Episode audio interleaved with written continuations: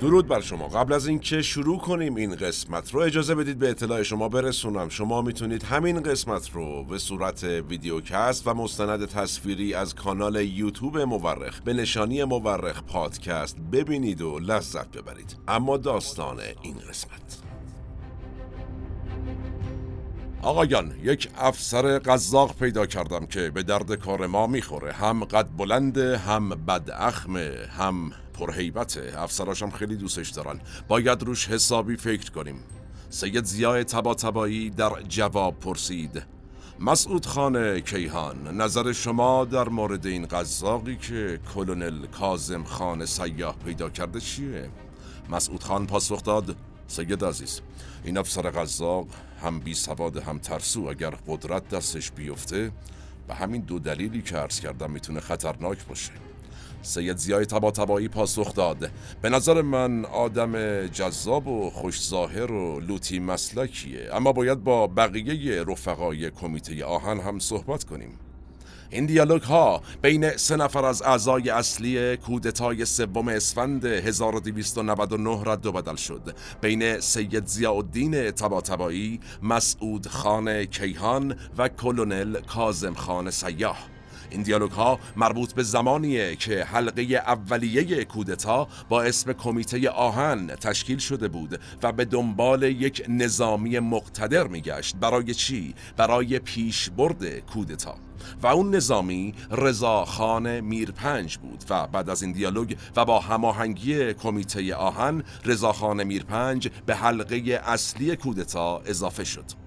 ما در دقایق آتی و در این قسمت از مورخ در مورد یک کودتای تاریخ ساز صحبت خواهیم کرد. به مناسبت سال روز این کودتا.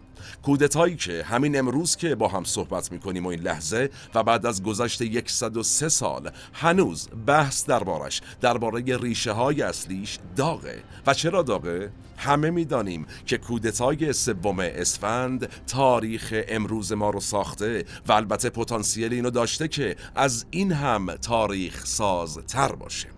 اما سوال آیا کودتا ریشه خارجی داشت در سوم اسفند؟ یا به واسطه وضعیت اون روز ایران خیلی ملی و درونی اتفاق افتاد؟ آیا رضا شاه ناجی ایران بود و با به قدرت رسیدن صلح و امنیت رو برقرار کرد و ایران رو به دروازه های مدرنیته نزدیک کرد؟ یا برعکس فردی بود که توسط انگلیس ها برای اهداف استعماری خودشون روی کار آمد و اینطوری تمام رشته های مشروع مشروطیت عملا پنبه شد کدام بود؟ ما در دقایقاتی مفصل و با فکت به این سوالات پاسخ خواهیم داد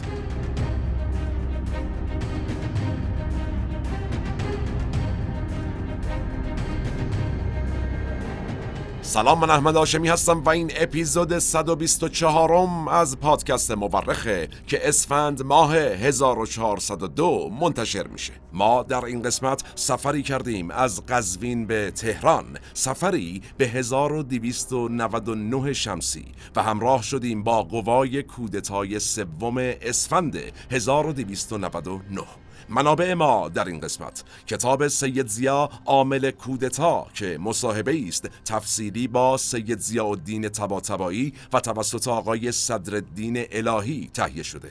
منبع بعدی کتاب ایران بین دو انقلاب و کتاب تاریخ ایران مدرن. هر دو اثر یرواند ابراهامیان. منبع بعدی کتاب رضا شاه اثر صادق زیبا کلام و بعدی کتاب مقاومت شکننده اثر جان فران. کتاب بعدی کتاب کتابی است به نام ایرانیان اثر همایون کاتوزیان. و بعد مناظره دو نگاه به کودتای سوم اسفند که مناظره است بین مجید تفرشی و فریدون مجلسی و در نهایت کتاب نگاهی به شاه اثر عباس میلانی. اینها هشت منبع این قسمت از پادکست مورخ بود. در نهایت به اعتقاد اغلب مورخین تاریخ بیش از آن که علم باشه یک هنره. هنره کنار هم گذاشتن شواهد. ما در پادکست مورخ هر بار یکی از پازل های تاریخ رو کنار هم می‌ذاریم. نظر فراموش نشه و نوش گوش هاتون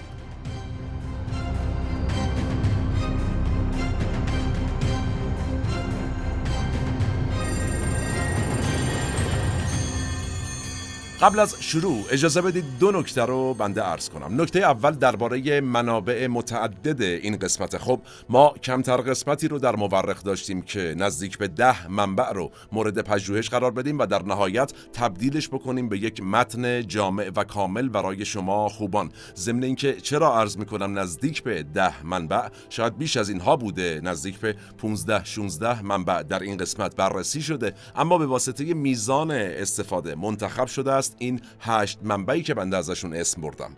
این بار و در این قسمت و این موضوع بجز اینکه منابع متعدد به ما کمک می‌کنه که روایتی هرچه کاملتر و البته منصفانه تر خدمت شما ارائه کنیم این تعدد منابع در این قسمت کمکمون کرد تا با توجه به حساسیت این موضوع رد پای یه سری از داستانها رو در دل تاریخ پیدا کنیم و به ریشه هاش برسیم. چرا که زمانی که یک داستان رو در منابع مختلف پیدا کنیم به حقیقت اون داستان بیشتر پی می‌بریم که ما بسیار نیاز داریم امروز در موضوعاتی از این دست حقیقت رو پیدا بکنیم و منصفانه بیانش کنیم. یه مثال بزنم. رد پای آقایی به نام اردشیر ریپورتر کسی که طی تاریخ نگاری رسمی این چهار دهه اخیر اسمش به عنوان عامل اصلی کودتای سوم اسفند مطرحه کی بوده ایشون؟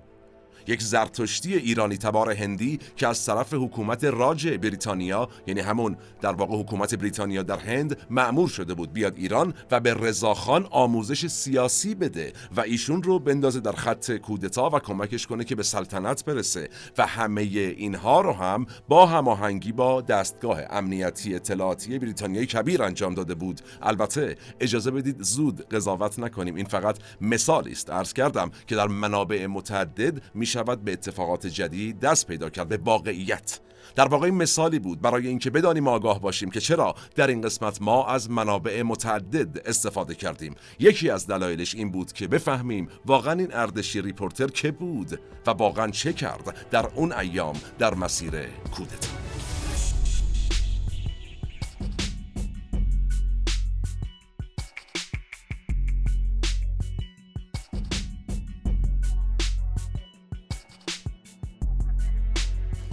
اون نکته اول. نکته دومم عرض کنم درباره یه سری از مفاهیمی است. نکته دوم بنده که تاریخ بار معنایی اونها رو تغییر داده. بذارید مثالی بزنم که توضیح بیشتری باشه برای شما خوبان. استعمار و امپریالیسم. اینها مفاهیمی است که امروز به قدری ازش استفاده شده که معنایی که در گذشته داشته را از دست داده عملا. امپریالیسم و استعمار زمانی تا همین چند دهه قبل حتی در غرب اصلا معنی بدی نداشته واقعا. امروز معنایی متفاوت پیدا کرده. اما غربی ها از این مفاهیم و از تاریخشون میشه گفت شرمنده نیستن واقعا. امروزه این مباحث در دانشگاه های غربی حتی تدریس میشه و بدون هیچ شرمندگی حتی دربارهش صحبت میشه.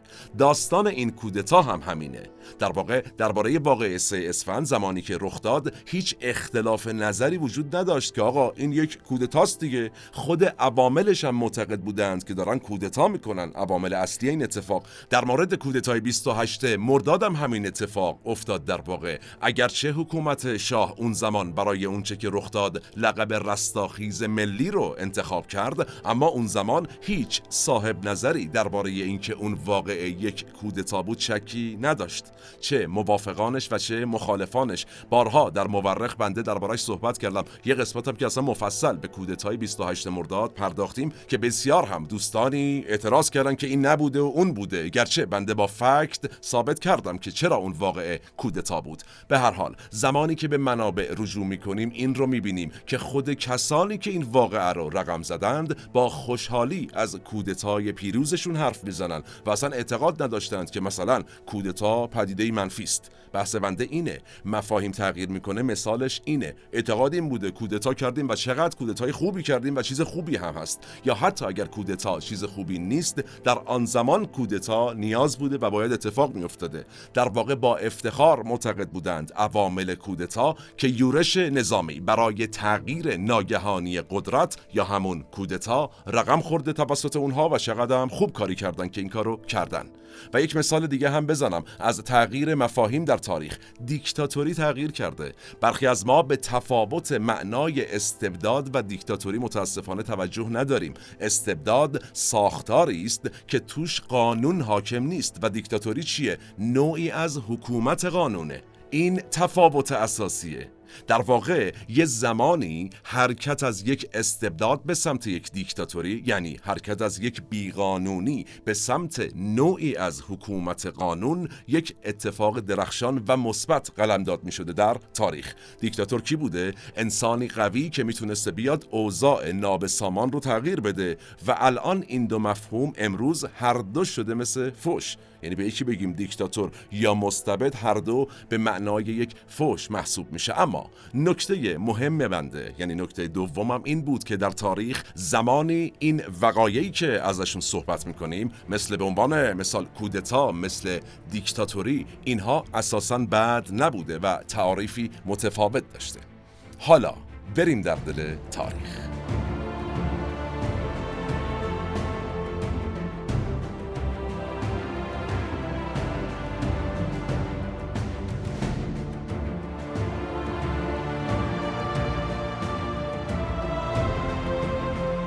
اما برای اینکه ببینیم چی شد که کودتای سوم اسفند 1299 در ایران زمین رخ داد باید با هم سفر کنیم به حدود 15 سال قبل از اون به 1285 خورشیدی. زمانی که انقلاب مشروطه با هدف گذار ایران به سمت دموکراسی و توسعه سیاسی به وقوع پیوست. این انقلاب تا چه حالا موفق بود؟ یک سوال مطرح کنیم. و برای جواب به این سوال حالا اجازه بدید یه سری به بزنیم به ایران در آستانه کودتای سوم اسفند و ببینیم انقلاب مشروطه در ایران بعد از گذشت حدود 15 سال تا چه اندازه موفق بوده. داخل ایران و از نظر دموکراسی کشور ما طی اون 15 سال بعد از انقلاب مشروطه کلا سه سال مجلس واقعی رو تجربه کرده. در کل 15 سال سه سال. سال اول مجلسی رو داشته که به دستور محمد علی شاه قاجار و به دست لیاخوف روسی. به تو بسته شد تعطیل شد. نتیجه چه شد؟ شکلگیری دوران استبداد صغیر. بارها در مورخ ازش صحبت کردیم. اما جنبش مشروطه چه کرد؟ از پا نشست و عده‌ای از سران اشایر و توایف رو با تیر و تفنگ از تبریز و رشت و اصفهان جمع کردن و اومدن تهران رو یه جورایی فتح کردن و دوباره حکومت مشروطه تجدید شد و اینجا مجلس دوم راه اندازی شد. مجلسی که قرار بود انتخابی باشه اما افتاد مشکل ها جامعه ایران که اون زمان بیش از 80 درصد روستایی بودند و حدود 95 درصد هم بی سواد بودند در واقع جامعه ای بودند که درک درستی از دموکراسی نداشتند و قدرت دست کی بوده؟ دست خانها و ملاهای روستاها. و مجلس دوم هم تشکیل شد با این شرایط. اما قابل پیش بینی بود که به سرانجام خوبی نخواهد رسید. و همین هم شد. این مجلس مجلس دوم به دو سال هم نکشید.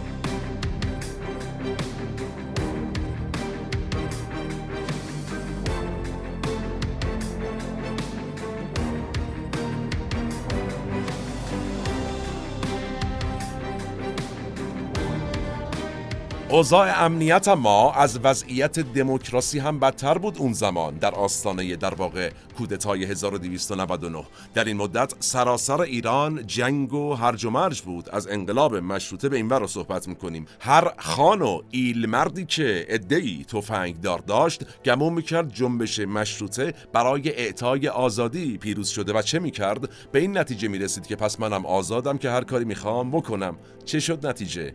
جنبش های محلی راه افتاد. مثال بزنیم. میرزا کوشک خان جنگلی با آرمان سوسیالیستی گیلان رو تسخیر کرد. تو خراسان چه خبر بود؟ کلونل محمد تقیخان پسیان که فرمانده ژاندارمری بود با حکومت مرکزی قاجار در تهران اختلاف خورد و عملا اعلام استقلال کرد. یه جورایی حکومت مستقل ایجاد کرد. بیاین پایینتر از سیستان تا بیرجند دست خانها بود. خوانین اداره می‌کردن و جدا از حکومت مرکزی باز حکمرانی می‌کردن. بریم به سمت غرب. تو آذربایجان غربی راهزنی به نام اسماعیل خان سیمیتقو تعارف و یهو گذاشت کنار و گفت من اصلا یه دولت جدید می‌خوام تشکیل بدم. این حرفا نیست. رفت یه بخشایی از کردستان رو هم فتح کرد حتی. بیایم همونو پایین. خوزستان چه خبر بود؟ شیخ خزعل معروف. البته با هماهنگی انگلیس ها قدرت رو در دست داشت حسابی و ساز جدایی می‌زد ایشون هم. یعنی ببینیم چه خبره. شاه قاجار حالا شاه مملکت چه می‌کرد در این اوضاع هیچ.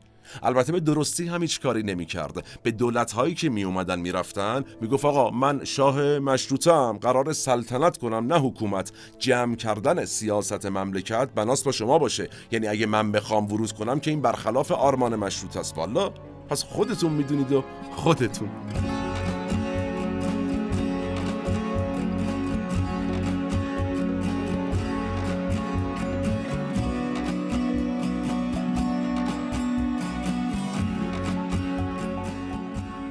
یه نگاهی به اوضاع احوال جهان بکنیم. همزمان در جهان و در همسایگی ما اوضاع احوال عجیبتر از داخل بوده. جهان چه خبر بوده؟ درگیر جنگ جهانی اول بودن همه. اون سمت بیاین بالا. تو روسیه چه خبر بود؟ انقلاب اکتبر 1917 رخ داد و با نزدیک شدن به 1299 خورشیدی جنگ جهانی اول تمام شد حالا و با تمام شدن این جنگ اوضاع اصلا برای بریتانیا که فاتح این جنگم بود خوب پیش نمی‌رفت. چرا؟ بریتانیا دو مشکل داشت. بعد از پایان جنگ جهانی اول. اول اینکه از نظر اقتصادی و سیاسی خراب بود و زاش یعنی تبدیل شده بود به یک کشور بسیار آسیب پذیر در واقع درسته در جنگ پیروز بود اما برای این پیروزی هر چی داشت هزینه کرده بود. این یه مشکل. از اون طرف دو اتفاق مهم دیگه هم در سطح دنیا رخ داده بود که اون اتفاقات برای انگلیس شده بود مشکل اساسی. اولیش پیروزی انقلاب اکتبر بلشویکی بود. در 1917 که عرض کردم دومیش فروپاشی امپراتوری عثمانی بود در 1918 میلادی. حالا تو تمام این موارد از جنگ شما بگیر تا این دوتا حالا انقلاب و فروپاشی عثمانی ایران درگیر بود به نوعی. چرا؟ ایران همسایه جنوبی روسیه بود از اون برم همسایه شرقی عثمانی سابق بود حالا ترکیه در حال تشکیل. در واقع عثمانی فرو پاشید ترکیه در حال تشکیل بود و ایران در شرق این کشور جدید و تأسیس بود. اون سمتم انقلاب شده بود شوروی در حال تشکیل بود و ایران همسایه جنوبیش بود. نتیجه همه این حرفا چیه؟ یکی از مهمترین مناطق دنیا برای بریتانیای آسیب دیده از جنگ کجا بود؟ ایران زمین.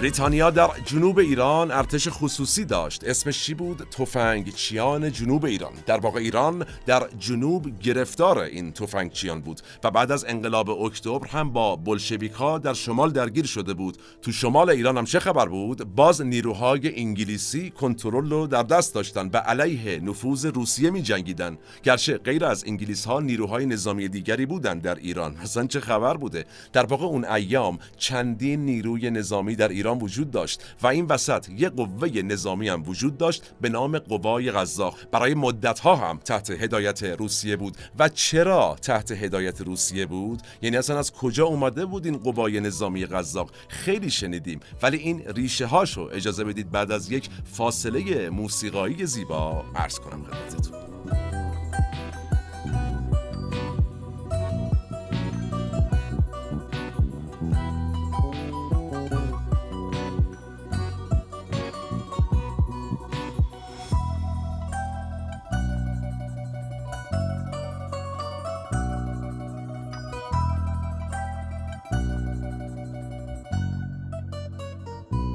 برگردیم به عواست قرن سیزدهم خورشیدی. ناصرالدین شاه قاجار از تزار روسیه درخواست می‌کنه که به خرج روسیه و به فرماندهی افسران روس یه لشکری شبیه به لشکر غذاقهای خود تزار در ایران درست شه. روسیه هم که می‌دونسته با این اتفاق نفوذش در ایران زیاد میشه میگه نوکرتم هستم اما وقتی انقلاب اکتبر 1917 پیروز میشه و بلشویک ها میان روی کار امتیازات و منافع دولت تزاری در ایران کلا لغو میشه از طرف بلشویک ها نتیجه حالا قطعا وقتش بود که انگلیس ها بیان فرماندهی قزاق ها رو در دست بگیرن. در واقع اسم قزاق باشه پشتش انگلستان.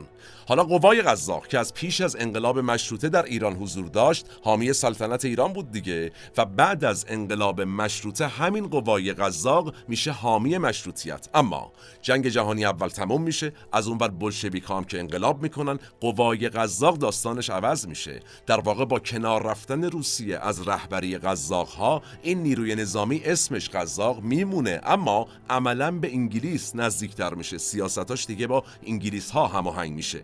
مثال بزنیم. تو جنگ رشت و منجیل میره علیه میرزا کوچک خان جنگلی میجنگه. در واقع قزاق ها و انگلیس ها رو می‌بینیم که دارن دوشا دوش هم میجنگن. علیه میرزا کوچک خان جنگلی که نزدیک بود به روسیه. تفکرات میرزا کوچک خان. این وسط یک نیروی نظامی دیگه هم بود. همه اینا رو بذاریم کنار. یک نیروی نظامی در ایران بوده که بیشتر از قزاق ها محبوب بوده. ژاندارمری بوده اسمش. اگرچه فرماندهانش سوئدی بودن اما چون در راستای منافع ملی ایران تشکیل شده بود بسیار نیروی محبوبی بود این ژاندارمری. حالا اینو داشته باشیم تا عرض کنم ادامهشون.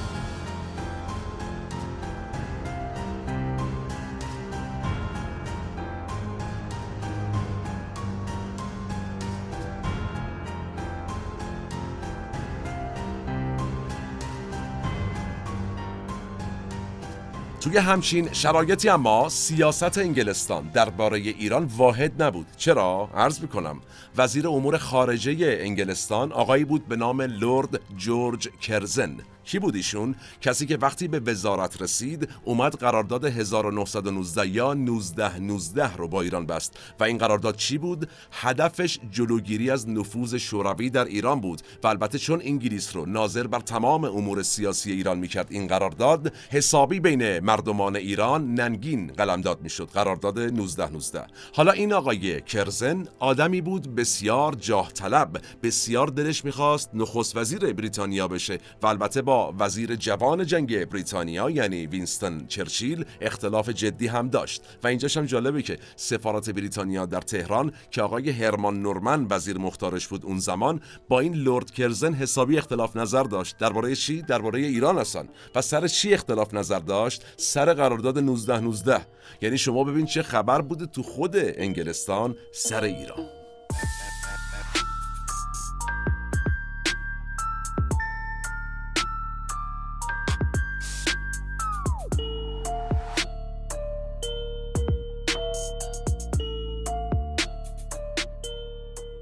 قبل از ادامه بحث این رو یادآوری کنم جالبه. با تمام این اختلافات داخلی در انگلستان نتیجه عملکرد انگلستان شد اینی که ما در تاریخ می‌بینیم. شما کار رو ببین. به هر حال آقای کرزن با این ترفند که ما قصدمون اینه که یک قرارداد درخشان به ایران پیشکش کنیم و طبق اون ما قرار ارتش ایران رو نظام بروکراتیک ایران رو و نظام مالی ایران رو اصلاح کنیم و, و چقدر گل و بلبلیم ما و نتیجهش هم قراره بشه خارج شدن ایران. از این منجلابی که توش گرفتاره اومد ایشون قرارداد 19 19 رو با ایران بست. آقای چرچیل و مجلس و سفارت انگلیس حالا با کرزن مخالف بودن. چون چنین قراردادی برای انگلیس یک بار مالی سنگین داشت و عرض کردم اوضاع احوال انگلیس مخصوصا از نظر اقتصادی واقعا بد بود با پایان جنگ جهانی اول.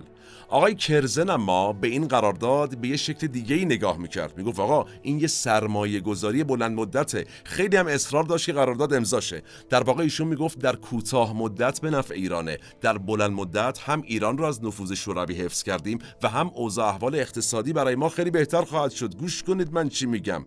همون ابتدا هم یه سری از ایرانی ها یه دلسوز اومدن با این قرارداد موافقت کردن حمایت کردن. اما افتاد مشکل ها امضای این قرارداد با یک رشوه خاری بزرگ همراه شد. بریتانیا به سه نفر از رجال ایرانی یعنی بوسوق الدوله نخست وزیر وقت و سارم الدوله وزیر دارایی وقت و نصرت الدوله وزیر دادگستری وقت که ما در قسمت فرمان فرما در پادکست مورخ راجع بهشون صحبت کردیم اومد به اینا پول داد. پول کلون که بیاین قرارداد امضا کنید دیگه.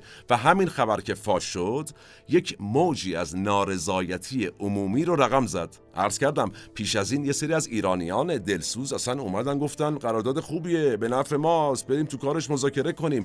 ولی این رشوه ها که فاش شد همه دیگه ناراضی شدن. مثلا محمد علی فروغی سید حسن مدرس و محمد مصدق اومدن به شدت با این قرارداد 19 19 مخالفت کردند و اینجوری این قرارداد کلا رفت رو هوا.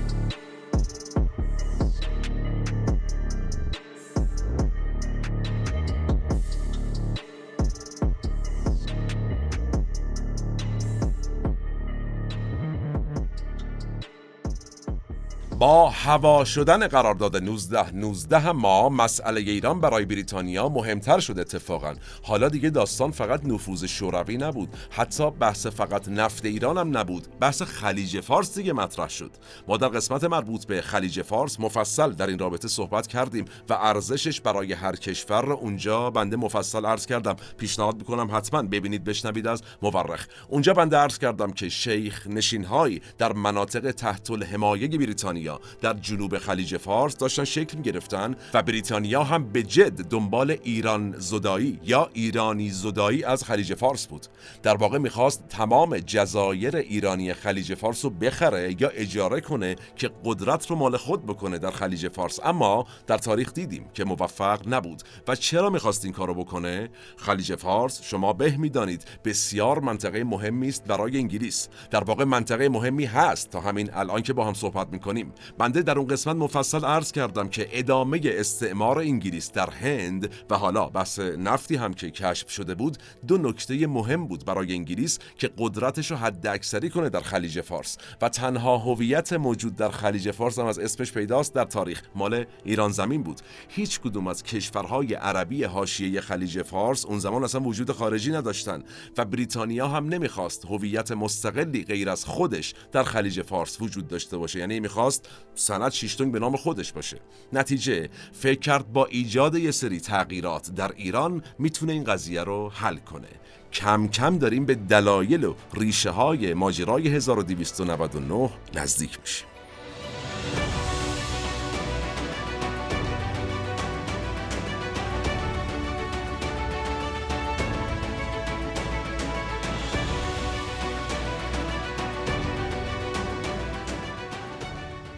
از اون طرف بحث بین النهرین و تشکیل کشور عراق هم یک مسئله بود برای خودش. بریتانیا در بدو شکلگیری کشور عراق دو سیاست مهم داشت به تاریخ نگاه کنیم. یک اینکه کشور مستقل کردی به هیچ وجه تشکیل نشه چون خودش باز میشه کانون اختلاف بین ایران و ترکیه و عراق. دو در ادامه سیاست های دوران عثمانی نباید اکثریت شیعه عراق قدرت می‌گرفتن. از نظر بریتانیا در واقع پیشبرد هم همچین سیاستی نیاز به چی داشت؟ نیاز به یک ایران آرام داشت حالا بیایم تو ایران. شیخ خزعل در جنوب مورد حمایت بریتانیا بود دیگه. یکی از عوامل آشوب در ایران شد همین آدم و نتیجه شد؟ باید به یک نحو کم هزینه ای در ایران تغییراتی انجام می‌شد که ایران آرام بشه از نظر بریتانیا. که بریتانیا وقت بذاره منطقه رو درست بکنه به نفع خودش. پس برخلاف خواست لورد کرزن که دنبال احیای قرارداد 19 19 بود تصمیم بران شد که تغییرات به عهده خود ایرانیان گذاشته شود. و نتیجه با احمد شاه قاجار مکاتبه شد که داداش خودت بشو رهبر اصلاحات. آقای احمد شاه زیر بار نمی‌رفت. می‌گفت سلطنت مشروطه یعنی اینکه من برم سفرهای فرنگم یعنی برم فرانسه اینا کار و زندگی دارم عشق و حال و کاری به سیاست نداشته باشم. مثل شاه خودتون مثل شاه بریتانیا. دعوای اصلیشم یعنی دعوای اصلی احمد شاه با بریتانیا سر سوبسیدی بود که بریتانیا زمان جنگ به پادشاهان تحت الحمایش می‌داد و احمد قصدش این بود که این سوبسیده بیشتر شه یعنی تفکر گرفتاری ذهنی این بنده خدا اون وسط چیز دیگه بود. پول ما رو بده این حرفا چیه؟ در واقع این سوبسید به نوعی رشوه بود که دولت بریتانیا برای امضای قرارداد 19 19 به احمد شاه داده بود. و این آقای احمد شاه هم یه بخشی از این رشوه‌ای که گرفته بود و رفته بود سرمایه گذاری کرده بود در سوئیس و از بین برده بود باخته بود پولو. و حالا به انگلیس می‌گفت آقا پول ندارم پول بدید. انگلیس هم ما عرض کردم در اون زمان اصلا پول نداشت و می‌گفت آقا جان این کف دست بیا به کمو نداره احمد آقا.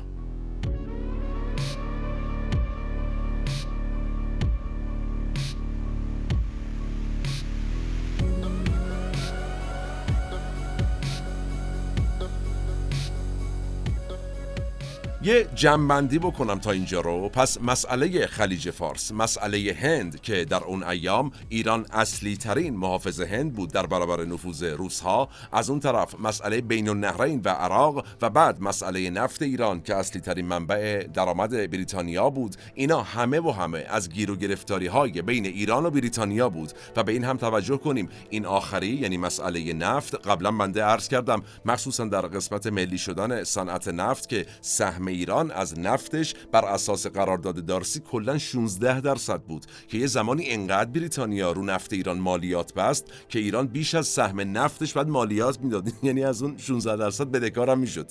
به هر حال همه این مسائل باعث شد بحث تغییر ناگهانی در ایران مطرح بشه و گفتیم یک سیاست واحد در ایران از طرف بریتانیا وجود نداشت. تو خودشون دعوا بود که آقا چیکار کنیم ایران رو؟ وزارت خارجه نائب السلطنه بریتانیای هند سفارت بریتانیا در ایران دستگاه امنیتی بریتانیا اون زمان مجلس و دربارشون وزارت جنگشون اینا هر کدوم یه سازی می‌زدن برای ایران. و به نظر می‌رسه انگلیس واقعا خدا خدا می‌کرد تو ایران. خودش یه اتفاقی بیفته حل شه. حتی چرچیل در تاریخ نگاه کنیم. پیش از کودتا میاد در مجلسشون یک نطقی می‌کنه خطاب به ایران و به ایران ضرب العجل میده. میگه ایران خودت خودتو تغییر بده تا ما نیومدیم تغییرت بدیم. و حالا سوال ایران چطور باید تغییر می‌کرد؟ اینو هیچکس نمی‌دونست. یعنی همش امید بود که تغییری بکنه ایشالله. و هر کدوم از بخش های بریتانیا هم عرض کردم اختلاف داشتن و نظر خودشونو داشتن. حالا نظر خودشونو داشتن اما روی یک چیز اتفاق نظر وجود داشت. کل دستگاه های سیاسی و صاحب نفوذ در بریتانیا روی چی اتفاق نظر داشتند؟ روی اینکه قوای قزاق در ایران بشود برای انگلستان یا همون بریتانیا. چرا؟ عرض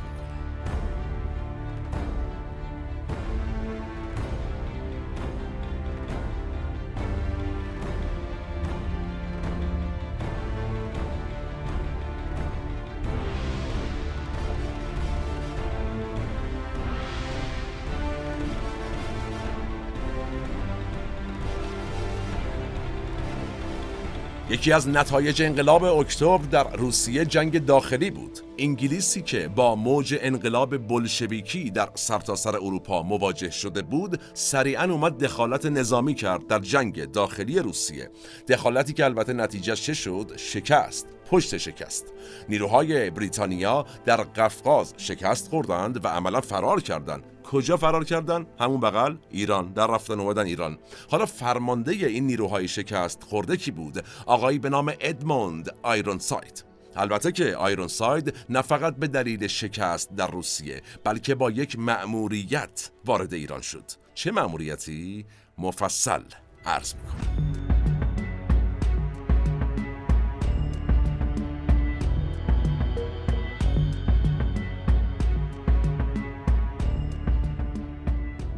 گفتیم در گیرودار جنگ جهانی اول وزارت جنگ انگلستان به فرماندهی آقای وینستن چرچیل جوان مخالف حفظ نیروی نظامی بریتانیا در ایران بود. از اون بر وزیر مختار بریتانیا در ایران یعنی آقای هرمن نورمن نظرش یه چیز دیگه بود. کلان کلان. معتقد بود ایران جای مهمیه ما باید هر جوری شده نگهش داریم.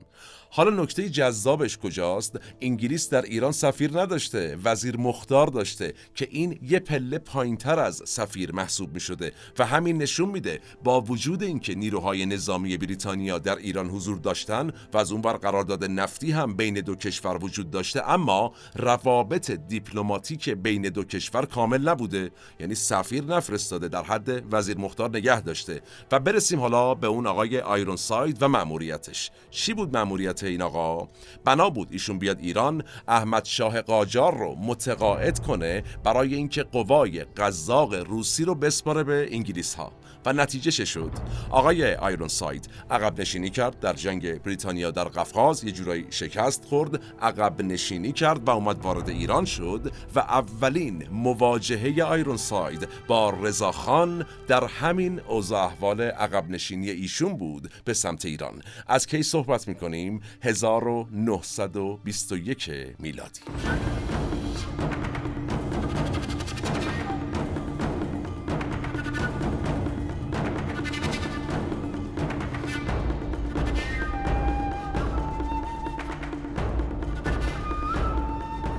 عرض کردم پیش از این ها در کنار انگلیسی ها با قوای میرزا کوچک خان جنگلی در حال جنگ بودند. کجا؟ در ایران. از اون وقت نیروهای آیروساید که وارد ایران شده بودند در واقع عقب نشینی کرده بودند. از اون جنگ قفقاز و وارد ایران شده بودند می‌خواستن چیکار کنن؟ برن جنوب ایران. برن در واقع مقر اصلی نیروهای انگلیسی.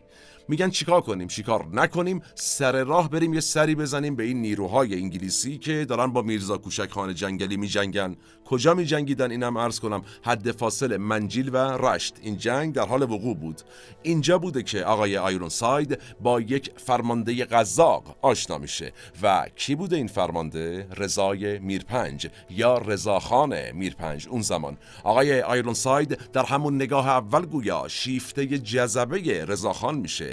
و چجوری این اتفاق میفته این آیرون ساید به عنوان یک فرمانده انگلیسی شروع می‌کنه سری دستور دادن به فوج قزاق به نیروهای قزاق. رضا خانم وسط پا میشه میگه که پسر بود دنبال زندگیت کتونی پاته یا نه؟ فرار کن. ما تو دستور نمی‌گیریم. ما فوج قزاقیم. در واقع ما از هیچ خارجی دستور نمی‌گیریم. و همین گویا باعث جذابیت رضاخان میشه برای آیرون ساید اینو گوشه ذهن نگه داریم که در ادامه باهاش مفصل کار داریم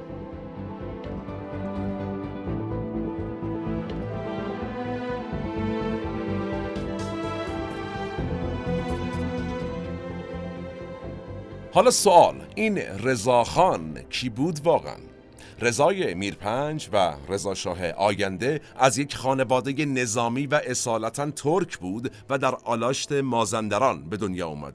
24 اسفند ماه 1256 یعنی زمان کودتا ایشون چند سالش بوده؟ حدوداً 43 سال. به هر حال این آقا رضا بچه که بود به رضا سواد کوهی معروف بود.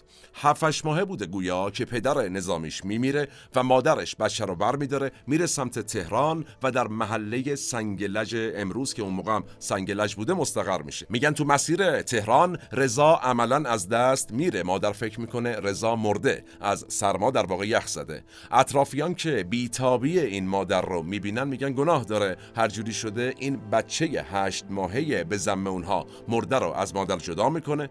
می‌ذارن کنار در واقع خرها و اسبهایی که داشتن باشون میومدن تهران که فردا اینو ببریم دفنش کنیم. اما گرمای تن اون چهار پایان مجدد به رضای داستان ما جون میده. بهش میگه پاشو حالا حالا ها در تاریخ با شما کار داریم. به هر حال اون مسیر تمام میشه و این مادر و فرزند در تهران ساکن میشن. چون فرصت زیادی ندارم میام سریع جلوتر. حدود 13 14 ساله بوده که آقا رضا پا در مسیر پدر می‌ذاره و نظامی میشه در واقع. چه می‌کنه؟ میره به فوج سبات کوه میپیونده. تو دسته قزاقها مشغول میشه و کم کم اونجا پله های ترقی رو طی می‌کنه. مدتی میگذره لقبش عوض میشه و بهش میگن رضا ماکسیم. چرا؟ چون جزو معدود افرادی بوده که توانایی کار کردن با مسلسل سنگین ماکسیم رو در ایران داشته. کلا چند نفر بیشتر نبودن. این آقا رضا یا رضا خان تحصیل نکرده بود هیچ وقت و در حد خوندن و نوشتن سواد داشت. اما همین آدم در عین حال چند زبان رو صحبت می‌کرد و یکی از دلایل پیشرفتش در فوج قزاق دقیقا همین توانمندی و هوشش بود. مثال بزنیم. با همسایگانش به گویش آلاشتی صحبت می‌کرد محل تولدش. با دیگران به فارسی معیار صحبت می‌کرد. با افسران روس روسی محاوره‌ای و روون صحبت می‌کرد. با زیر دستان خودشم ترکی صحبت می‌کرد. یعنی شما کارو ببین. به هر حال بیاین جلوتر. زمانی که محمد علی شاه قاجار خلع شد از قدرت به واسطه برادرش یعنی سالار دوله میاد یک شورشی رو ترتیب میده. این شاه خلع شده. ما در قسمت یپرم خان و البته قسمت های دیگری از مورخ مفصل پرداختیم به این اتفاقاتی که در اون زمان افتاد.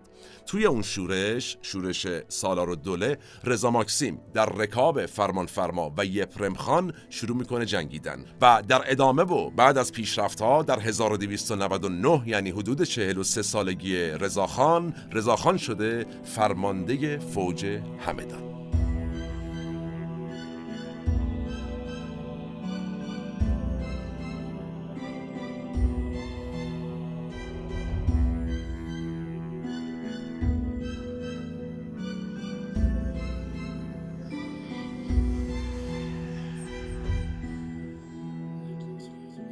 خب بریم سراغ همدان و اتفاقاتش. اونجا یک کودتا رقم می‌خوره که در تاریخ بهش میگن کودتای اول رضاخان. کودتایی در دل خود فوج قزاق. اما عرض کردم قزاق ها بعد از انقلاب بلشویکی به انگلیس ها نزدیک شده بودند اما برای این نزدیکی نیاز بود یک تغییراتی مخصوصا در رأس این قوا به وجود بیاد. و نتیجه رضاخان که از شوروی ناامید شده بود و البته به دستور احمد شاه قاجار و به درخواست انگلیس ها میاد آقای کلونل کلرژه فرمانده روسی قزاق رو که طرفدار بلشویک ها هم بود اینو کنار می‌زنه و معاونش رو به ریاست میرسونه. همینجا بود که شاهین اقبال بر شانه رضاخان هم نشست و آیرون ساید تو همین اوضاع احواله که میبینتش و از اون جذبه هم خوشش میاد. تا قبل از اینکه آیرون ساید اقدامی در رابطه با رضاخان بکنه رضاخان از پس شکست قوای قزاق از جنگلی ها کمک کرده بود چه اتفاقی بیفته؟ سردار همایون بشه ریاست قزاق ها یعنی یک ایرانی بشه ریاست قزاق ها یه سری از مورخین معتقدند رضاخان و بعدا رضا شاه در مسیر شکست قزاق ها از جنگلی ها به میرزا کوچک خان اصلا کمک کرد. چرا؟ که زیرپوستی بتونه خودش بشه تصمیم گیر اصلی قزاق ها چرا میگم زیرپوستی؟ چون این سردار همایون آدم بیبخاری بوده و این عملا شده بود رئیس قزاق ها ولی کنترل واقعی دست کی بود؟ دست رضا خان.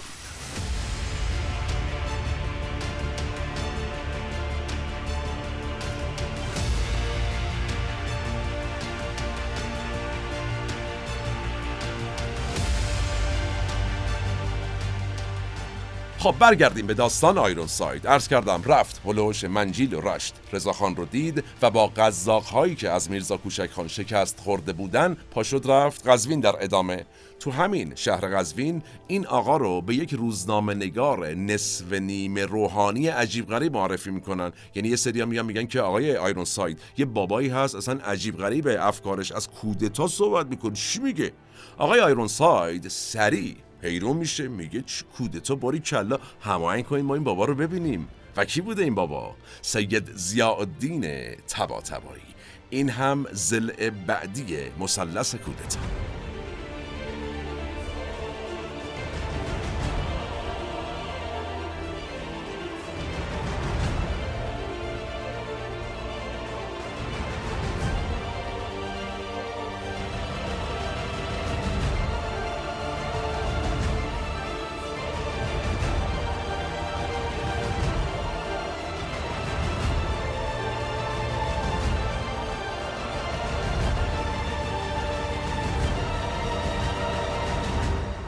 بریم سراغ آقا سید. سید زیاءالدین طباطبایی یزدی که بود؟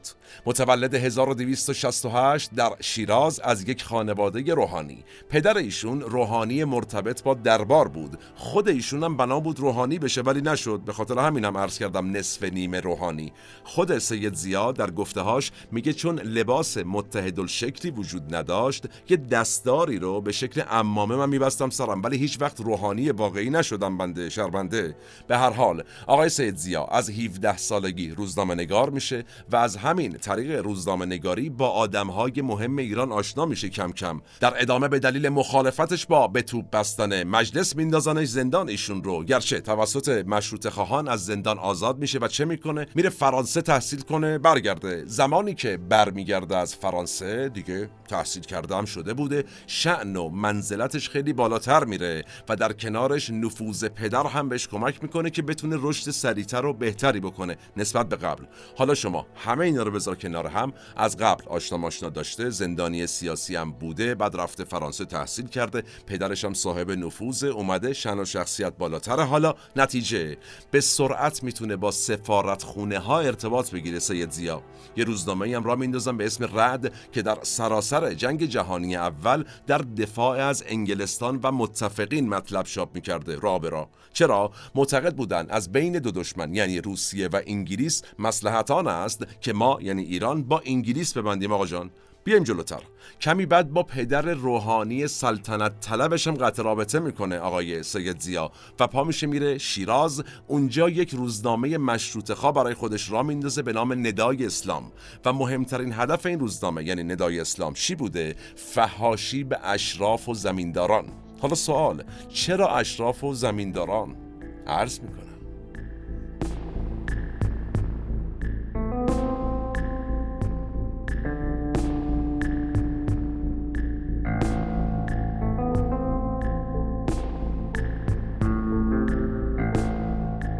اگرچه سید زیاءالدین طباطبایی انگلیس رو کشور بهتری برای پیشبرد اهدافش در ایران می‌دونست تا روسیه اما خود ایشون خیلی خیلی زیاد تحت تاثیر و طرفدار حتی بلشویک های روس بود و خیلی از لنین خوشش میومد اتفاقا و بسیار دوست داشته ایشون در ایران همون مسیری رو بره که لنین در روسیه رفت. بسیاری معتقدن در تاریخ که کاری که لنین در روسیه کرد و نتیجه شد انقلاب اکتبر در واقع اولش یک نوعی از کودتا بوده. و این آقای سید زیا برگردیم حالا به اون قزوین و افکار ایشون که اومدن گفتن یه بابایی هست افکارش عجیب از کودتا حرف می‌زنه. این آقای سید زیا دنبال همون الگوی لنین و نوعی کودتا بود.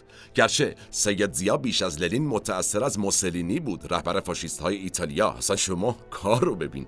خود ایشون ببینیم چی میگه. تو گفته هاش هست سید زیا که من دلم می‌خواهد مثل موسولینی باشم. چرا که موسولینی یک دیکتاتور مقتدر و ملیگرا و سوسیالیست بود. من یه پرانتز باز کنم. نکته ای که در ابتدای این قسمت عرض کردم همین بود. دومین نکته که تعاریف قدیمی مثلا دیکتاتوری الزاما تعریف بدی نداشته. در زمانی که داریم ازش صحبت می‌کنیم. به هر حال نتیجه چه شد؟ همه اینها. آقای سید زیا تحت تاثیر لنین و موسولینی تصمیم داشت تا یک کار عملی علیه زمینداران و اشرافی که بهشون صفت زالو داده بود انجام بده چه کرد؟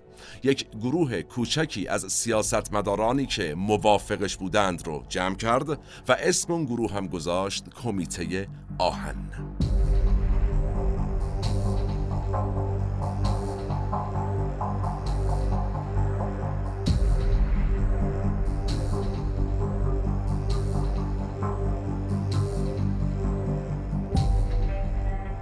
زمانی که در قزوین سید ضیا با آیرون ساید آشنا میشه و در رابطه با اوضاع مملکت صحبت می‌کنه و میگه چاره کار آقا جان تنها کودتاست و بس آیرون ساید هم با توجه به چیزی که در ایران دیده بود این نظر رو تایید می‌کنه و میگه آقا جان بنده موافقم بریم تو کارش. گرچه آیرون ساید افکار بلند پروازانه هم در رابطه با اهداف سیاسی و استعماری انگلستان در ایران به ذهنش می‌رسید که اینو تایید کرد. چی بود افکار فکر می‌کرد اگر انگلیس در طرح سید زیا بیاد بهش کمک کنه بعدا می‌تونه بهتر منافعش رو در ایران پیش ببره. در تفکر آیرون ساید کاری که سید زیا می‌خواست انجام بده همان تغییری بود که سیاسیون انگلیس انتظار داشتن در ایران رخ بده ولی نمی‌دونستن چه جوری.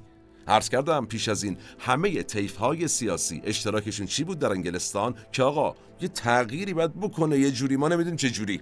و در نهایت اون دیدار در قزوین چه شد بین آیرون ساید و سید ضیا؟ پیش از اینکه آقای آیرون ساید سعی کنه تصمیم گیران انگلیسی رو برای حمایت از کودتای سید ضیا راضی کنه اول به سید ضیا یک انسان رو معرفی می‌کنه. کی رو. کسی که مبارزش علیه میرزا کوچک‌خان جنگلی رو از نزدیک دیده بود و پسندیده بود آقای آیرون ساید. سریعا به سید ضیاءالدین طبا آقای آیرون ساید میگه که این شما و این رضا میرپنج.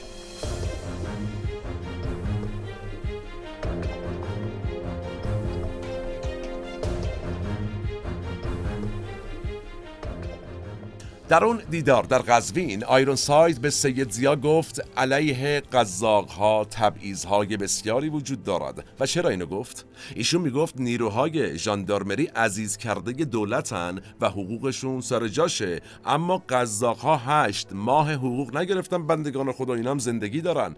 اساسا از زمانی که روس ها حمایتشون رو از نیروهای قزاق برداشتن در ایران این فوج قزاق بی شده این چه زندگیه؟ اوضاعشون اصلا خوب نیست من نگرانم. نتیجه این قزاق ها آقای آیرون ساید گفته اینو این قزاق ها آمادن که یه کار عجیب غریب بکنن. ریاستشون هم با اون آقایی که بنده خدمتون عرض کردم یعنی رضا ماکسیم همون رضا میر پنج. در واقع مردم ایران منتظرند آقای سید ضیا که یکی بیاد نجاتشون بده. این آقای رضا برای ایفای چنین نقشی جذابیت کافی رو داره. من داره بهت میگه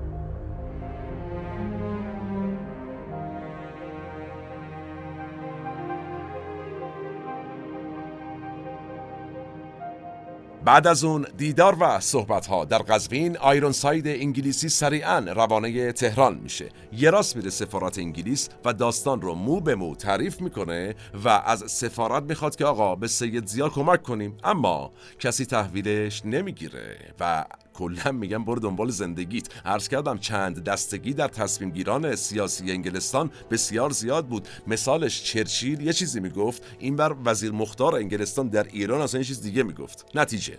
این بار آقای آیرون ساید میره دست سید زیا رو می‌گیره میبرتش تو سفارت انگلیس که شاید خود رهبر کودتای آینده بتونه نظر سفارت رو تغییر بده.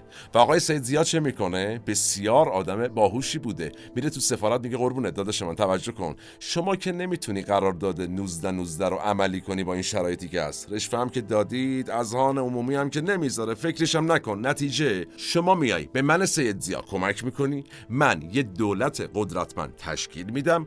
بعد مضمون اون قرارداد 19 19 رو بدون اینکه آن کنیم داریم اجراش می‌کنیم اجراش می‌کنیم. خودمون تو خودمون اجراش می‌کنیم. کسی هم نمیگیم. سفارت انگلیس و در واقع انگلیسی ها میگن بابا تو دیگه کی هستی؟ حالا چجوری این کارو بکنیم؟ سید زیا میگه خب اول اعلام می‌کنیم که یه سری مشاور خارجی می‌خوایم بیاریم یه چند تا سوئدی و سوئیسی هم می‌ذاریم کنار شما که فقط انگلیسی نباشن اون مشاورا ور میداریم میاریم ایران. اما عملا شما دارید نظارت می‌کنید بر همه چی خیالتون راحت. یعنی همون قرارداد 19 19 با من. در نهایت سفارتخانه انگلستان تصمیم می‌گیره از کودتا حمایت کنه و چی از این بهتر برای در واقع سفارت خونه. یه نامه می‌زنه به وزارت خارجه. وزارت خارجهشون اول موافقت نمی‌کنه چون طبیعتا گفتم هر کی حرف خودشو می‌زد اما باز هم گفته سید زیا کارگر میفته چون خود وزارت امور خارجه انگلستان هم نمی‌دونسته چه جوری می‌تونه این قرارداد 19 19 رو حفظ کنه. چیکار می‌کنه؟ به وزیر مختارش اعلام می‌کنه در ایران که آقا حل حمایت می‌کنیم. اما اگر این طرحی که میگی این پیروز شد انجام شد یعنی این قرارداد انجام شد واقعا این اتفاق افتاد به نفع ما. این مهمه تموم شد. ما 19 19 رو می‌خوایم با هر اسمی. این شد که شد. نشد ما می‌دونیم و تو با شما مسئولی حالا خود دانی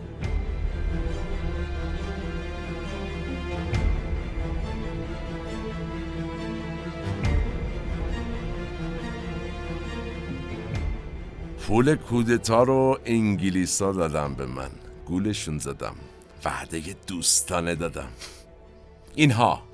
بخشی از ادعای سید زیاست. درباره جلسه ای که الان دربارش صحبت کردم. جلسه با سفارت انگلستان. جلسه ای که نتیجه شد حمایت مالی انگلستان از کودتای ایشون. در ادامه چه شد؟ سید زیا پولو می‌گیره سریعا با رضاخان تماس می‌گیره و به بهانه بحث حقوق عقب مانده فوج قزاق و درجات معوقه باش قرار می‌ذاره. شما هوش رو ببین. زمانی که رضاخان میاد دیدار سید زیا آقای سید زیا تبا تبایی 2000 هزار تومن. از 25 هزار تومنی که از انگلیس ها گرفته بود خیلی پوله. کلا 25 هزار تومن گرفته بود. 2000 تومنشو همونجا میده به رضاخان میگه خدمت شما. برو بریز بپاش. واسه زیر دستا و اصلا یه چیزا روش بهشون بده حال کنن. در ادامه به رضاخان میگه که آقا داستان اینه. من رفتم سفارت انگلیس بستم. داستان کودتا هم اینجوریه در جریان باش. و رضاخان هم به تب بسیار باهوش بوده و سریعا همراهی با سید زیا رو قبول می‌کنه.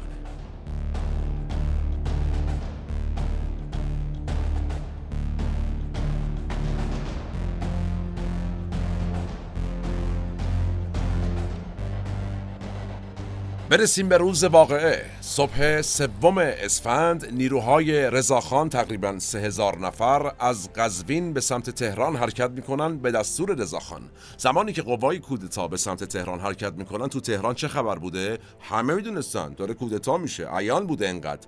نماینده های دربار و سفارت انگلیس که البته احتمالا برای حفظ ظاهر همراه درباری ها شده بودن چیکار می‌کنن؟ سریعا به پیشواز قوای کودتا میرن و تو کاروانسرای سنگی اطراف تهران که هنوز آثارش امروز هست می‌رسن به قوای کودتا. به رضاخان و سید زیا میگن آقا چه کاری؟ اه اصلا این حرفو نزنی یا جون مادرتون برگردین نکنید کارو این شما کارو ببین. با هم بستن عملا حالا اومدن کنار دربار که ای بابا خاک بر سرمون داره کودتا میشه. به هر حال میان تو کاروانسرا سنگی به سران کودتا میگن نکنه جون مادرتون ول کنید. سید زیا اما زیر بار نمیره قرار نبوده بره. و تهران بدون هیچ خون و خونریزی فتح میشه توسط عوامل کودتا. به نظر می‌رسه سید زیا به زوایای مختلف کاری که داشته انجام می‌داده فکر کرده بوده. یک شب قبل یعنی شب قبل از این دیدار سیاسیون ایرانی و انگلیسی ها با کودتاگران در کاروان سنگی که عملا میشه شب قبل از فتح تهران سید زیا اعضای اصلی کمیته آهن رو صدا می‌کنه و یک نکته مهم رو بهشون یادآوری می‌کنه. چی میگه؟ عرض می‌کنه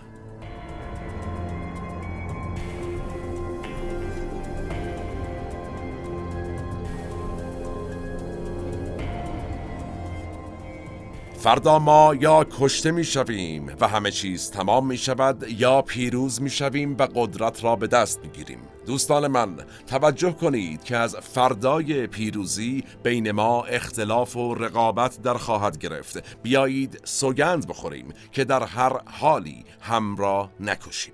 هر چه که شد شد. ما نباید خون هم را بریزیم. این دیالوگ رو سید زیاء تباتبایی در جمع پنج نفره کمیته آهن و شب کودتای سوم اسفند 1299 مطرح می‌کنه. هر پنج نفر یعنی سید ضیاء الدین تباتبایی، رضاخان، مسعود خان کیهان و کلونل کازم خان سیاه و سرهنگ احمد آقا خان امیر احمدی با هم عهد میبندند که همدیگر رو نکشن. و در عمل همین اتفاق میفته البته. در واقع در عمل و در ادامه رضاخان که صاحب قدرت میشه خیلی ها رو از دم تیغ گذروند. اما به چهار رفیق هم کودتاییش کاری نداشت.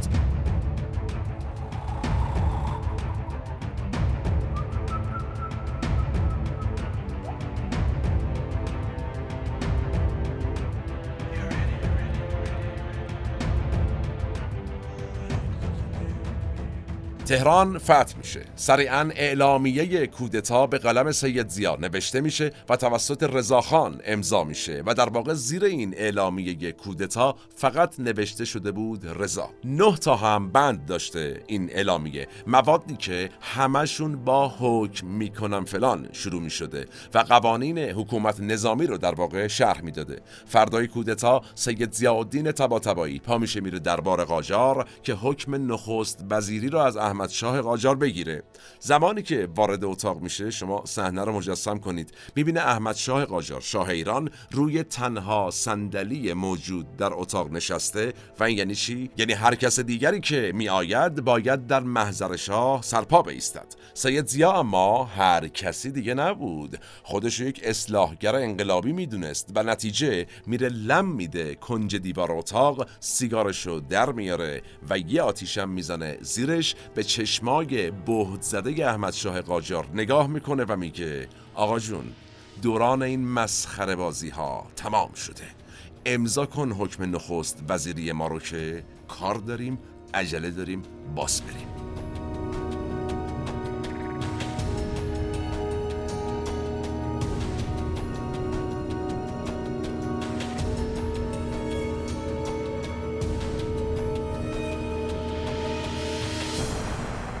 البته که سید زیا و رضاخان زمانی که به تهران رسیدن به شاه اطمینان داده بودند که کودتا نه برای سرنگونی قدرت شاه بلکه برای حمایت از شاه در برابر انقلاب احتمالی داره انجام میشه. به هر حال شاه قاجار سریعا میپذیره که سید زیا نخست وزیر خواهد شد و یک مقام جدیدی هم به نام سردار سپه برای رضاخان به وجود میاد اون زمان.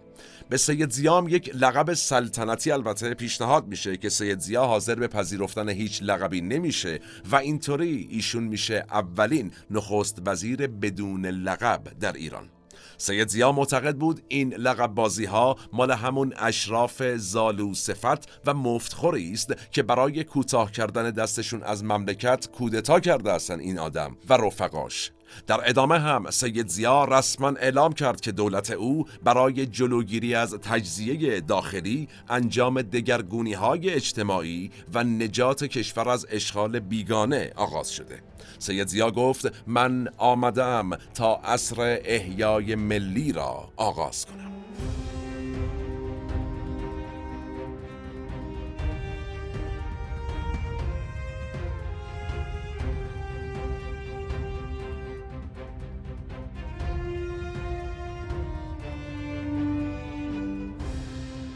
اجازه بدید قبل از ادامه تاریخ رو ببینیم. از دوران خلافت عباسیان در ایران تا دوران قاجار یکی از بیریسک ترین و البته مهمترین سمت های حکومتی مستوفی ها بودند. زمانی که به تاریخ نگاه می‌کنیم. کسانی که مسئولیت امور حسابداری دولتی رو بر عهده داشتن پول کلا زیر دست اینا بوده.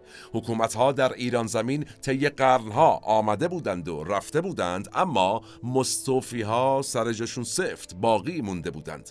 حالا اولین اقدام سید زیاد در مقام نخست وزیری چی بوده؟ بازداشت تمام مستوفیان کشور. بله.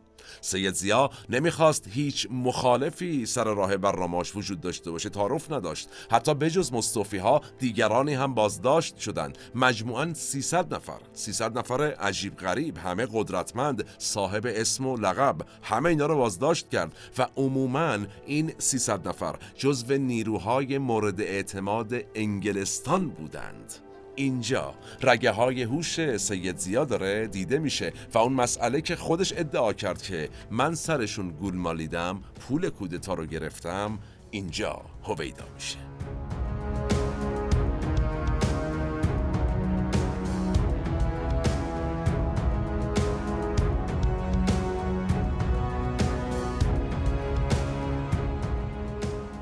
نزدیک به 300 نفر از کسانی که نزدیکان انگلیس بودند بازداشت شدند. در اسناد مربوط به سفارت انگلیس اومده که ما در شرایط سختی قرار گرفتیم. خیلی جالبه. انگلیس که همواره در جایگاه قدرت و دستور بود و چرا میگه شرایط سخت؟ در اسنادشون هست که از یه طرف به تغییراتی که سید زیا می‌تونه اعمال کنه امید بستیم و نمی‌خوایم باش برخورد کنیم. از اون بر هرچی آدم ما داشتیم این بابا دستگیر کرده به عنوان نخست وزیر. و عملا داره با نفوذ انگلستان در ایران مقابله می‌کنه. آقای سید اعتقادش چی بود؟ می‌گفت این زالو ها و اشراف و سرمایهداران کسانی هستند که ده شای مالیات ندادن تا حالا. من می‌خوام با گرفتن مالیات از اینا خزانه مملکت رو احیا کنم. همهشون رو بگیرید این حرفا نیست. مالشون مال دولته. و نکته جالب اینجاست که سفارت ایران خطاب به وزارت امور خارجه بریتانیا درباره نیتهای سید زیا می نویسه که با اینکه اینهایی که بازداشت شده اند دوستان ما هستند و باید راهی برای آزادی اینها پیدا کنیم اما سید زیا راست میگه خداوکیلی حالا خداوکیلیشو بنده اضافه کردم.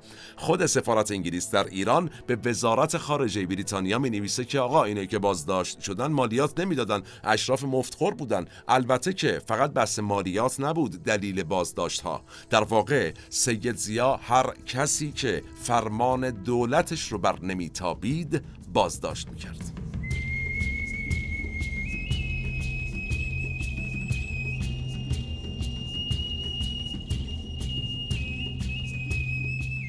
بسیاری از سیاسیون و روشنفکران ایرانی که از این برخورد خشن سید زیاد ترسیده بودند سکوت کردند. خیلی هم که حامی کودتا و برنامه های سید زیا شده بودند دیگه و یک دسته هم بودند که علنا مخالفت می‌کردند با سید زیا و سیاستهاش. دو تا از این مخالفین از بقیه حالا خیلی معروفتر بودن. اولیش قوام السلطنه بود نماینده اون زمان مشهد در مجلس شورای ملی. دومین نفرم محمد مصدق بود که اون زمان حاکم فارس بود این محمد مصدق. چه اتفاقی برای این دو افتاد؟ قوام توسط کلونل محمد تقیخان پسیان و به فرمان سید زیا بازداشت شد و به تهران فرستاده شد. محمد مصدق هم فرار کرد به ایل بختیاری پناهنده شد.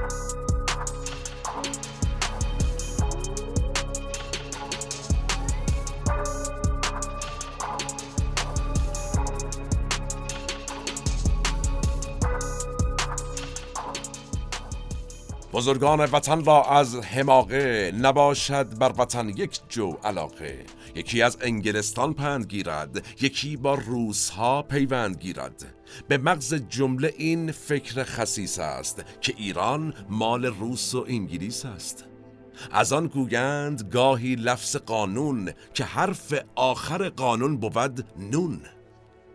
شاعر معروف اون دوران ایرج میرزا بسیار جذاب بود. شعراش هنوزم هست. پیشنهاد می‌کنم فرصت کردید دیوان ایرج میرزا رو مطالعه کنید. به هر حال این شعر خطاب به عارف قزوینی سروده شده توسط ایرج میرزا. عارف قزوینی هم یکی دیگه از شعرهای مشهور اون عصر ایران زمینه. کی سروده این شعر رو؟ در بهبهه کودتای سوم اسفند. و نشون میده ایرج میرزا چقدر نسبت به وضعیت مملکت نگاهش سیاه بوده.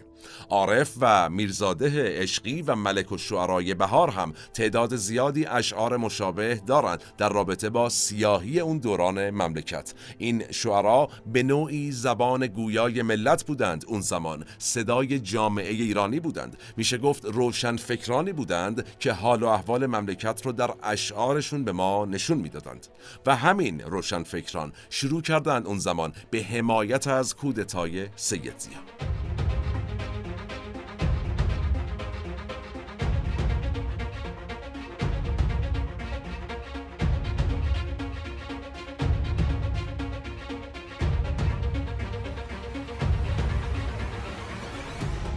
ای دست حق پشت و پناهت بازا.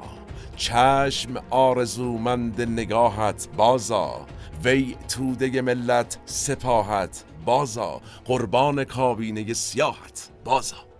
این هم بخشی از شعر عارف قزوینی بود در مدح سید زیاء طباطبایی و کابینش. کابینه ای که توسط مخالفانش به کابینه سیاه مشهور شده بود. مخالفان سید زیا می‌گفتن کابینه سیاه اما روشن فکران حسابی پشت سر سید زیا و البته رضاخان حالا سردار سپه ایستاده بودند. همین میرزاده عشقی در وصف این دو نفر چی سروده؟ شعری به نام تازه ساز ایران کهن رو سروده. ایرج میرزا هم این شازده پر ابهت قجر چی سرود اون زمان؟ جالبه در متح سید زیا و بیشتر رضاخان سرود تجارت نیست صنعت نیست ره نیست امیدی جز به سردار سپه نیست.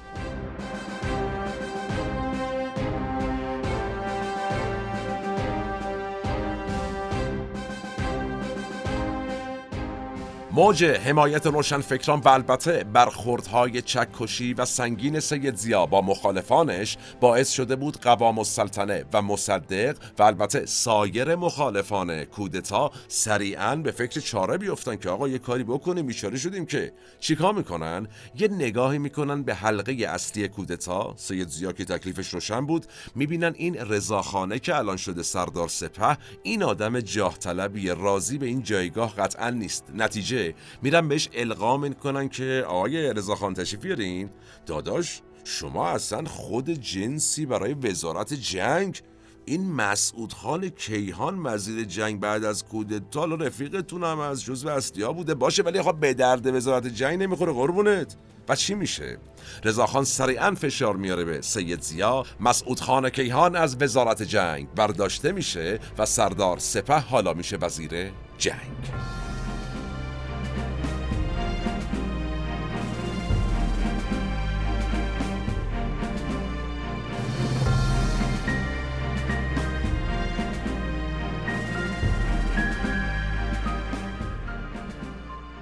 اندک اندک جمع مستان می‌رسند. کم کم وقتی میایم جلو می‌بینیم حمایت ها از سردار سپهی که حالا شده بود وزیر جنگ بیشتر و بیشتر میشه. اون طرح مخالفان سید زیا جواب میده عملا. آقای قوام السلطنه سه ماه زندانی بوده وقتی میره تو سید زیا رو قدرت بوده و او اصلا قوام رو می‌کنه تو زندان. وقتی میاد بیرون می‌بینه مخالفان سید زیا با همون شعارهای کودتا و البته با گاوبندی رضاخان داشتن دولت سید زیا رو مینداختن و انداختن. جالبه. زمانی که سید زیا می‌خواست زمین های سلطنتی رو بین رعایا تقسیم کنه اعتراضات فراوانی از طرف ملاک ها و اشراف و بازرگان ها به وجود میاد. سید زیا می‌خواسته چیکار کنه؟ می‌خواسته با استفاده از قوای نظامی اهدافش رو پیش ببره طبق معمول از ابتدا. و معتقدم بوده انگلیس قطعا در این مسیر بهش کمک می‌کنه. نتیجه به رضاخانی که وزیر جنگ بود دستور میده که آقا جان شما فرماندهان انگلیسی رو بذار تو ارتش. یعنی فرماندهای ارتش بشن انگلیسی که معتقد بوده سید زیا قطعا انگلیس پشت من هست. اما رضاخان میگه بیخود موافقت نمی کنم و دعوا و درگیری از اینجا بین نخست وزیر و وزیر جنگ در واقع وزیر جنگ مقتدر که لقب سردار سپه رو هم داشت از اینجا شروع میشه. آقای نورمن وزیر مختار بریتانیا در ایران حامی سید زیا بود اما وزارت خارجه انگلیس شروع کرد دیگه مخالفت کردن. گفت آقا جان اون روز اول گفتم اگه این طرح شد که شد نشد من می‌دونم و تو. الان دیگه ما نیستیم. دیگه حمایت از سید زیا بسته. در واقع با حمایت چه مادی و چه معنوی از دولت سید زیا مخالفت کرد و خود شاه قاجار هم احمد شاه عرض کردم از سید زیا خوشش نمی اومد دیگه مردمم دیگه حامیش نبودن. و چه بهتر که رضاخان با کله پا کردن رفیقش چشم بدوزه به صندلی رفیقش. همه چیز مهیا بود و چه شد؟ عرض می‌کنه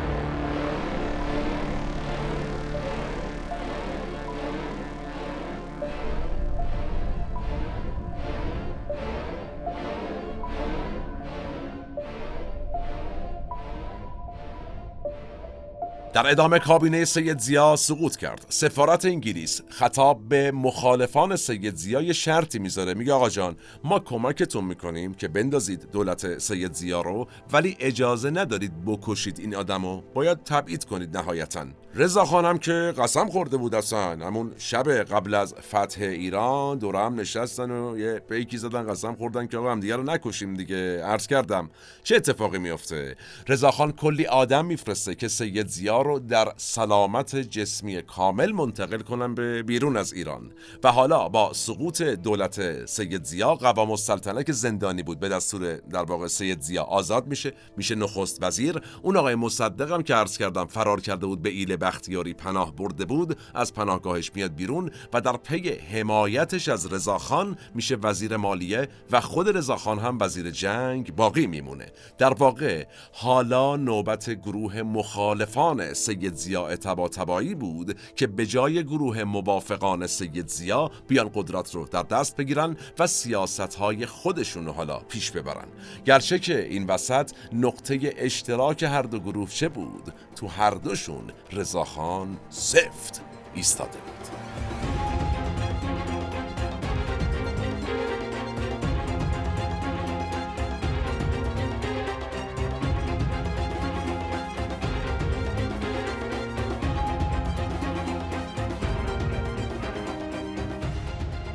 سردار سپه نخست وزیر شد اوضاع وطن چه بی نظیر شد. این شعار هواداران رضاخان بود در خیابانهای پایتخت. رضاخان اهداف بزرگی در سر داشت. دولت قوام هم مثل دولتهای قبلی البته موفق عمل نکرده بود و دولتهای بعدی یعنی حسن مصطفی و حسن پیرنیا در فاصله بهمن 1301 تا مهر ماه 1302 هم اومده بودن سر کار اونا هم سقوط کرده بودن. و حالا دیگه خود رضاخان می‌خواست نخست وزیر شه و دیدیم که شد. با نخست وزیر شدن رضاخان اشراف قاجار چه کردن؟ گفتن ای چه غلطا شروع کردن حالا موش دووندن. یه سریشون رفتن نامه ازل رضاخان رو از احمدشاه قاجار اصلا گرفتن. و رضاخان چه کرد؟ گفت ای اینجوریاست خیلی خوب. قهر کرد. با اون جذبه شما فکر کن. پاشد رفت یک باغچه‌ای که مال خودش بود سمت دماوند. اونجا قهر نشست. گفت اصلا من نیستم. خدافز خدافز اما هیچ کس نمی‌تونست جای رضاخان بشینه بر مسند نخست وزیری. چرا؟ یک مشکل اساسی وجود داشت و اون مشکل زاییده هوش بالای رضاخان بود. و چی بود مشکل؟ همه نظامیان ایران تحت فرمان رضاخان بودند. و نتیجه؟ میرن با سلام و صلوات و حالا سایر مسائل رضاخان رو برمیگردونن تهران.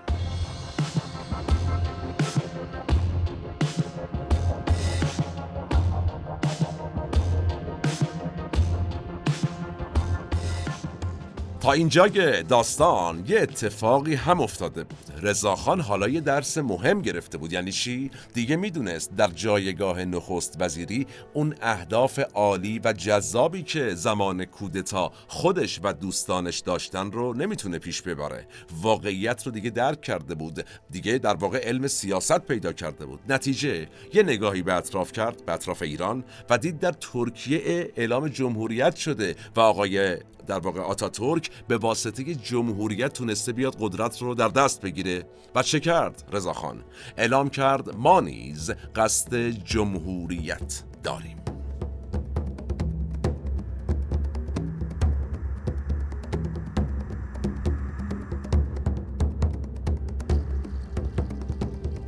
برنامه اولیه رضاخان این بود که اعلام جمهوری بکنه. حتی به نیروهای نظامی هم دستور داده بود که بیان تو خیابونها و در دفاع از جمهوری تظاهرات کنن. اما اصلی ترین مانع در مسیر جمهوریت چه بود؟ نه اشراف بودن نه درباریون بودن نه چه می‌دونم مجلسی ها بودن نه انگلیس بود. کی بود؟ شما بفرمایید روحانیون بودند الگوی رضاخان برای تشکیل جمهوری ترکیه و مصطفی کمال آتاتورک بود و ترس روحانیون هم چی بود؟ اینکه دقیقا همان چیزی که در ترکیه رخ داده در ایران هم رخ بده روحانیون شیعه نجف برای روحانیت درون ایران تعریف کرده بودند که آقا جان نبودی ببینی که بعد از سقوط عثمانی و روی کار آمدن جمهوری در ترکیه و این آقای ترک چه بلایی سر ما روحانیون آمد؟ دیگه ادعاهای اقتصادی روحانیون و همینطور سیطره فرهنگی روحانیون جلوش گرفته شد بدبخ شدیم با اومدن جمهوری. این آقای آتاتورک دیگه ما رو بازی نمیده. از اونور دوستان عزیز در شوروی هم همین شد. وقتی جمهوریت اومد روی کار در شوروی نفوذ روحانیون مسیحی هم حتی کم شد. نتیجه. روحانیون ایران زمین فکر می‌کردند که اگر جمهوریت در ایران برقرار شود همچین بلایی سر آنها هم خواهد آمد و چه کردند؟ شروع کردند تحریک عوام الناس با نفوذی که البته داشتند. و از اون طرف شروع کردند به رایزنی با خود رضاخان برای اینکه آقا جان خودت بشو شاه ولی جمهوریت نه. زور دین و روحانی رو بخوای بگیری ما جلوت وای میستیم.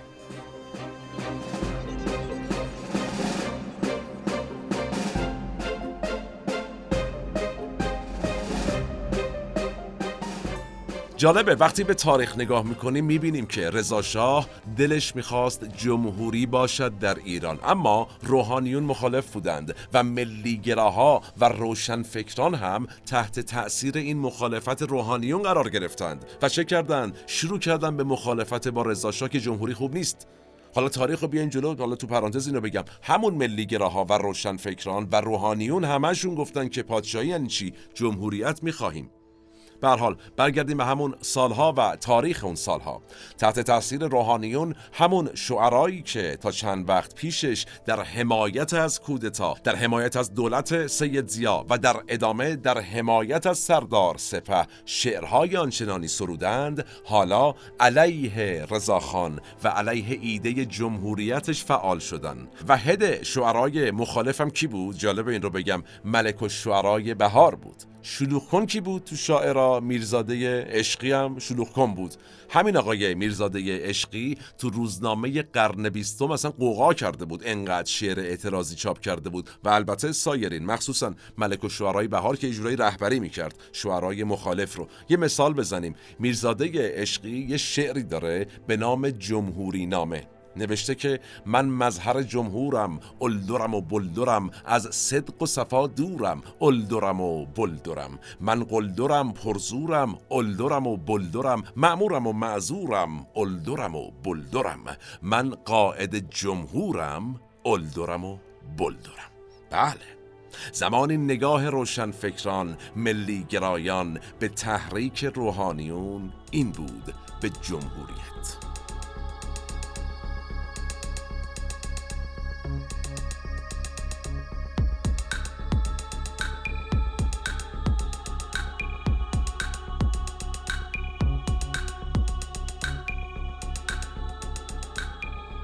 حالا نتیجه این مخالفت ها این اشعار و به طور کلی این ایستادن در مقابل رضاخان چه بود؟ از شعرا شروع کنیم. دستور قتل ملک و شعرای بهار و میرزاده عشقی صادر میشه. عرض کردم ملک و شعرای بهار مهمترین اجرای رهبر شعرای مخالف بود.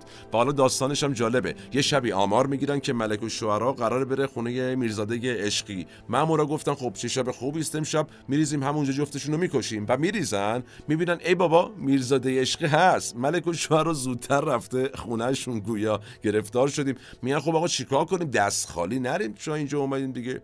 تپ می‌زنن میرزاده عشقی رو با گلوله می‌کشن.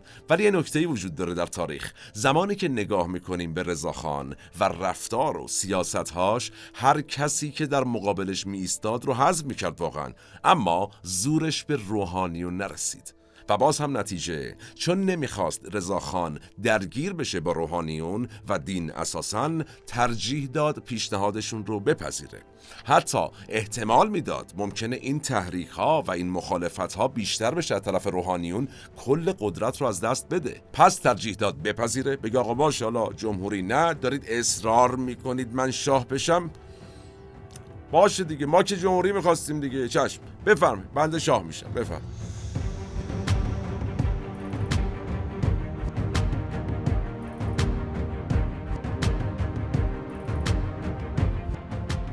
انگلیس از قدرت گرفتن رضاخان حمایت می‌کرد. از اون طرف شوروی یه نگاه عجیبی به رضاخان داشت. اولش سعی می‌کرد شوروی علیه رضاخان با احمد شاه قاجار متحد شه اما احمد شاه اصلا راه نمیومد خیلی هم عجیب بود رفتار احمد شاه. و نتیجه چه شد؟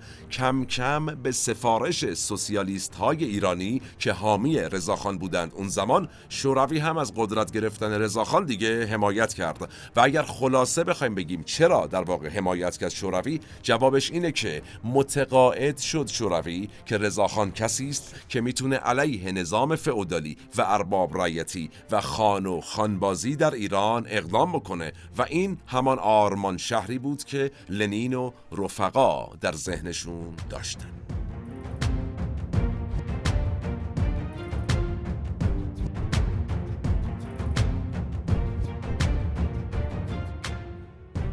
هر مملکتی رژیمی دارد و رژیم ما یک نفره است. در ایران فقط برای یک شاه جا است و آن شاه من خواهم بود. رضاخان سردار سپه با بیان این جملات حالا تبدیل شد رسما به رضا شاه. اما اجازه بدید از این به راحتی رد نشیم که اگر رضا شاه می‌تونست اون روز برنامهش رو عملی کنه یعنی برنامه اولیش رو عملی کنه و ایران رو تبدیل کنه به یک جمهوری امروز و این لحظه ما مثل ترکیه یک جمهوری بیش از 100 ساله داشتیم. اما مهمتر از جمهوریت برای رضاخان پیشبرد برنامه هاش بود. این یک واقعیت که اگر اجازه می‌دادند جمهوری می‌کرد رضاخان اما اجازه ندادند و مهم برای او برنامه هاش بود و برای اجرا کردن برنامه هاش که براش اولویت هم بود باید تبدیل می‌شد این آدم به قدرت اول مملکت و هیچ راه دیگری نداشت. حالا چه در قالب جمهوری که اعتقاد اولیش بود و چه در قالب سلطنت که اعتقاد روحانی بود. نتیجه رضاخان سردار سپه شد رضاشاه تا مخالفت کمتری در مقابل خودش ببینه که دید.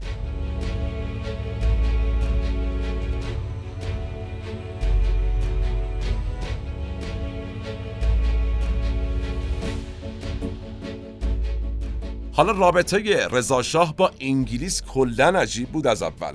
در عین حالی که با وزیر مختار جدید بریتانیا در ایران یعنی سر پرسی لورن عین دوتا برادر برخورد می‌کرد رضا شاه اما تا دلتون بخواد از همون بگه بسم الله رضا شاه با انگلیس در افتاد.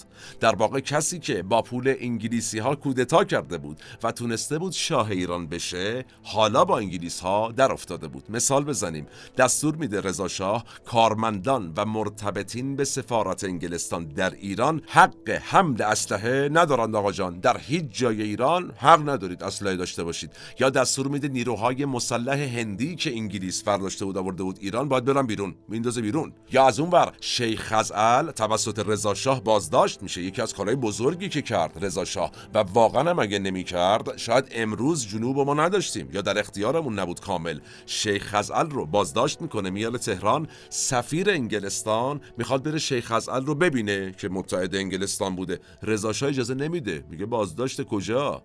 حتی از اینا بگذریم. مسائل بزرگتری وجود داشت اختلافات در واقع رضاشاه و انگلستان. در واقع می‌خوام این عرض کنم که اون اتفاقات نهایی که برای رضا شاه افتاد که خیلی از مورخین معتقدند که نقش اصلی رو انگلستان بازی کرد ریشه داشت اون اختلافات. 1939 انگلیس وارد جنگ شده بود از رضا شاه درخواست کمک می‌کنه. چه کمکی؟ میگه آقا این پول نفتی که ما باید بدیم و پول نداریم یه سال دیرتر از ما بگیر ما تو جنگیم. آقای رضا شاه پهلوی چه می‌کنه؟ میگه این جنگ شماست به ما هم ربطی نداره. تا قرون آخر همین الان پولو باید بدی و می‌گیره.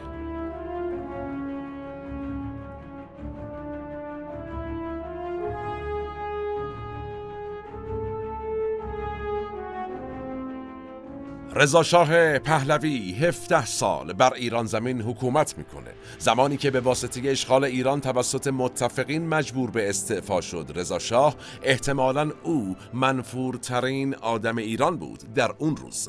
و تاریخ واقعا چیز عجیبیه. رضاخانی که در اوج محبوبیت به قدرت رسید در اوج منفوریت از قدرت کنار رفت و بعد دوباره تاریخ جابجا شد و بسیاری از کسانی که حتی در انقلاب علیه حکومت پسرش نقش داشتند هم روزی دوباره به رضا شاه علاقه پیدا کردند. چرا و چگونش قضاوتش با شماست؟ منفور بودن رضا شاه در اون ایام دلایل مختلفی داره. البته زمانی رضا شاه پهلوی دستور کشف حجاب داد ما مفصل در مورخ به این مسئله پرداختیم. آقای رضا شاه پهلوی سربازی اجباری ایجاد کرد که باز اون زمان مورد خشم و نفرت قرار گرفت. قوانین مالیه و مالیات ایجاد کرد این آدم که باز هم مردم بعدشون اومد. اومد نظام خان و خانبازی رو از بین برد. بازم مورد اقبال مردم نبود این کار. یک نظام آموزشی درست کرد رضا شاه پهلوی و بچه ها رو از مکتب خونه برد مدرسه و بدتر از همه دختران رو فرستاد مدرسه و همه اینها دلایل نفرت مردم شد از او. و یه سوال تو پرانتز مطرح کنیم. اگر اون اقداماتی که اون زمان او انجام داد و باعث نفرت شاید مردم از رضا شاه پهلوی شد انجام نمی‌شد قضاوتش با شما.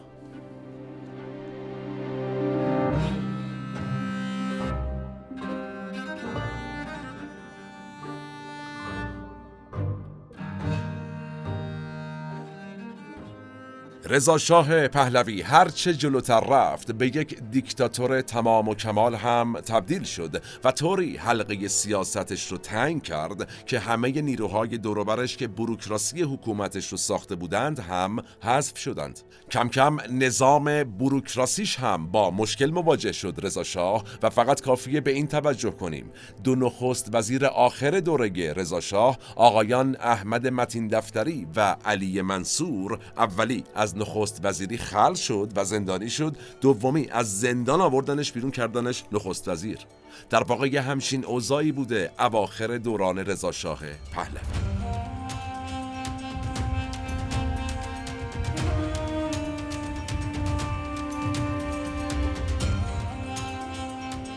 بررسی کارنامه رضا شاه البته خودش می‌تونه موضوع یک پادکست دیگری باشه مفصل در واقع بررسی عملکرد دیتیلوار رضا شاه پهلوی. اما این چند تا دونه مثالی که در چند دقیقه اخیر زدم به این واسطه بود که این رو بگم. به نظر می‌رسه وقتی رضا شاه رفت نه تنها محبوب مردمش نبود بلکه انگلیسی ها هم ازش بدشون میومد در واقع انگلیسی ها از رضا شاه کینه داشتند از ابتدا هم داشتند. داشتن مثالاشو عرض کردم و البته به شدت از رضا پهلوی میترسیدند انگلیس ها زمانی که رضا شاه تصمیم می‌گیره استعفا بده چرچیل یه تلگرافی شخصا میفرسته به نیروهای نظامی بریتانیا در ایران که آقا حواستون به این رضا شاه باشه. اگه کوچکترین اقدامی علیه ما خواست بکنه چه می‌دونم کودتایی چیزی این همه چی ازش برمیاد. یه روزی همینجوری ازش شد شاه. هر کار کوچیکی خواست بکنه بگیریدش. در واقع آقای چرچیل با همه چرچیل بودنش فکر می‌کرد رضا شاه پهلوی می‌خواد از تهران بره یه جایی قرار نیروهاشو سازماندهی کنه علیه انگلیس بجنگه. اینقدر میترسیدند از رضا شاه پهلوی و دلایل این نگاه هم همون اختلافات و اقداماتی بود که رضا شاه از ابتدا کرد و شما به می‌دانید و در دقایق اخیر هم مفصل دربارش صحبت کردیم.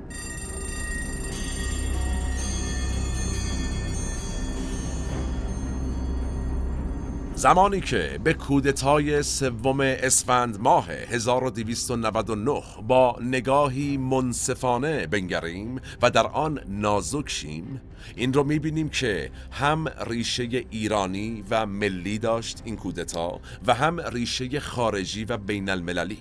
در واقع ما در یک موقعیت کم نظیر در تاریخ ایران زمین می‌بینیم که تمام نیروهای داخلی و خارجی تاثیرگذار بر این کودتا از بریتانیا شما بگیر تا روشنفکران داخلی مشروطه همگی تصمیمی مشترک گرفته بودند. همه فهمیده بودند که ادامه دادن اوضاع احوال نابسامان ایران به نفع هیچ کس نیست و همگان تشنه تغییر بودند.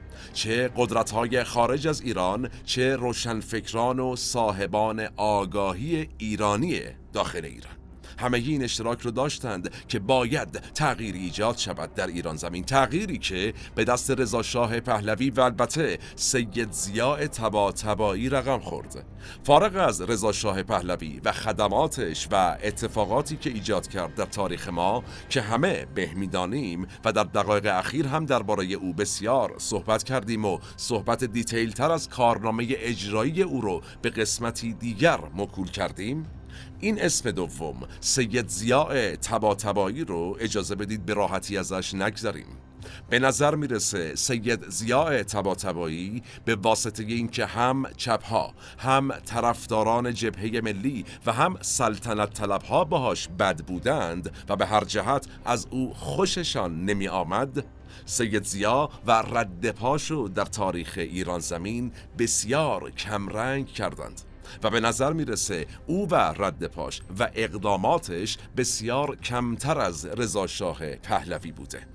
اما ما در این قسمت اثبات کردیم با فکت و دلیل که این کودتا از کجا شروع شد به واقع و این تعبیر چه بود و چه شد که در نهایت شد رضا شاه پهلوی و اقداماتش. و اجازه بدید به اون نکته ابتدایی برگردم که اردشیر ریپورتر که بود و چه کرد که گفتن همش زیر سر او بود. هیچی. و اینه بر اساس فکت صحبت کردن و منصف بودن در تاریخ. برخلاف چیزی که تاریخ نگاران رسمی این چهار دهه ما بسیار روش مانور میدن هیچ یک از منابع ما که تعددشون هم بسیار زیاد بود در این قسمت تایید نکردند که این آدم یا آدمی با این عنوان نقش ویژه‌ای در کودتای سوم اسفند 1299 در ایران‌زمین داشته باشه. خود سید ضیاءالدین طباطبایی در صحبتاش میگه اردشیر ریپورتر یک بابایی بود در حد آبدارچی سفارت انگلیس. کسی نبود اصلا و این سندی بر لزوم منصفانه و آگاهانه نگاه کردن به تاریخ است. زمان ما به فرجام رسید و کلام ما هم. من احمد هاشمی هستم و تنها نیستم. این اپیزود هم به همت تیم مورخ در استودیو پیکان تهیه و تولید شد. تا چند روزاتی و موضوع جذاب بعدی در پادکست مورخ سالم باشید و در صلح شما رو به تاریخ میسپارم و میبینمت می‌بینم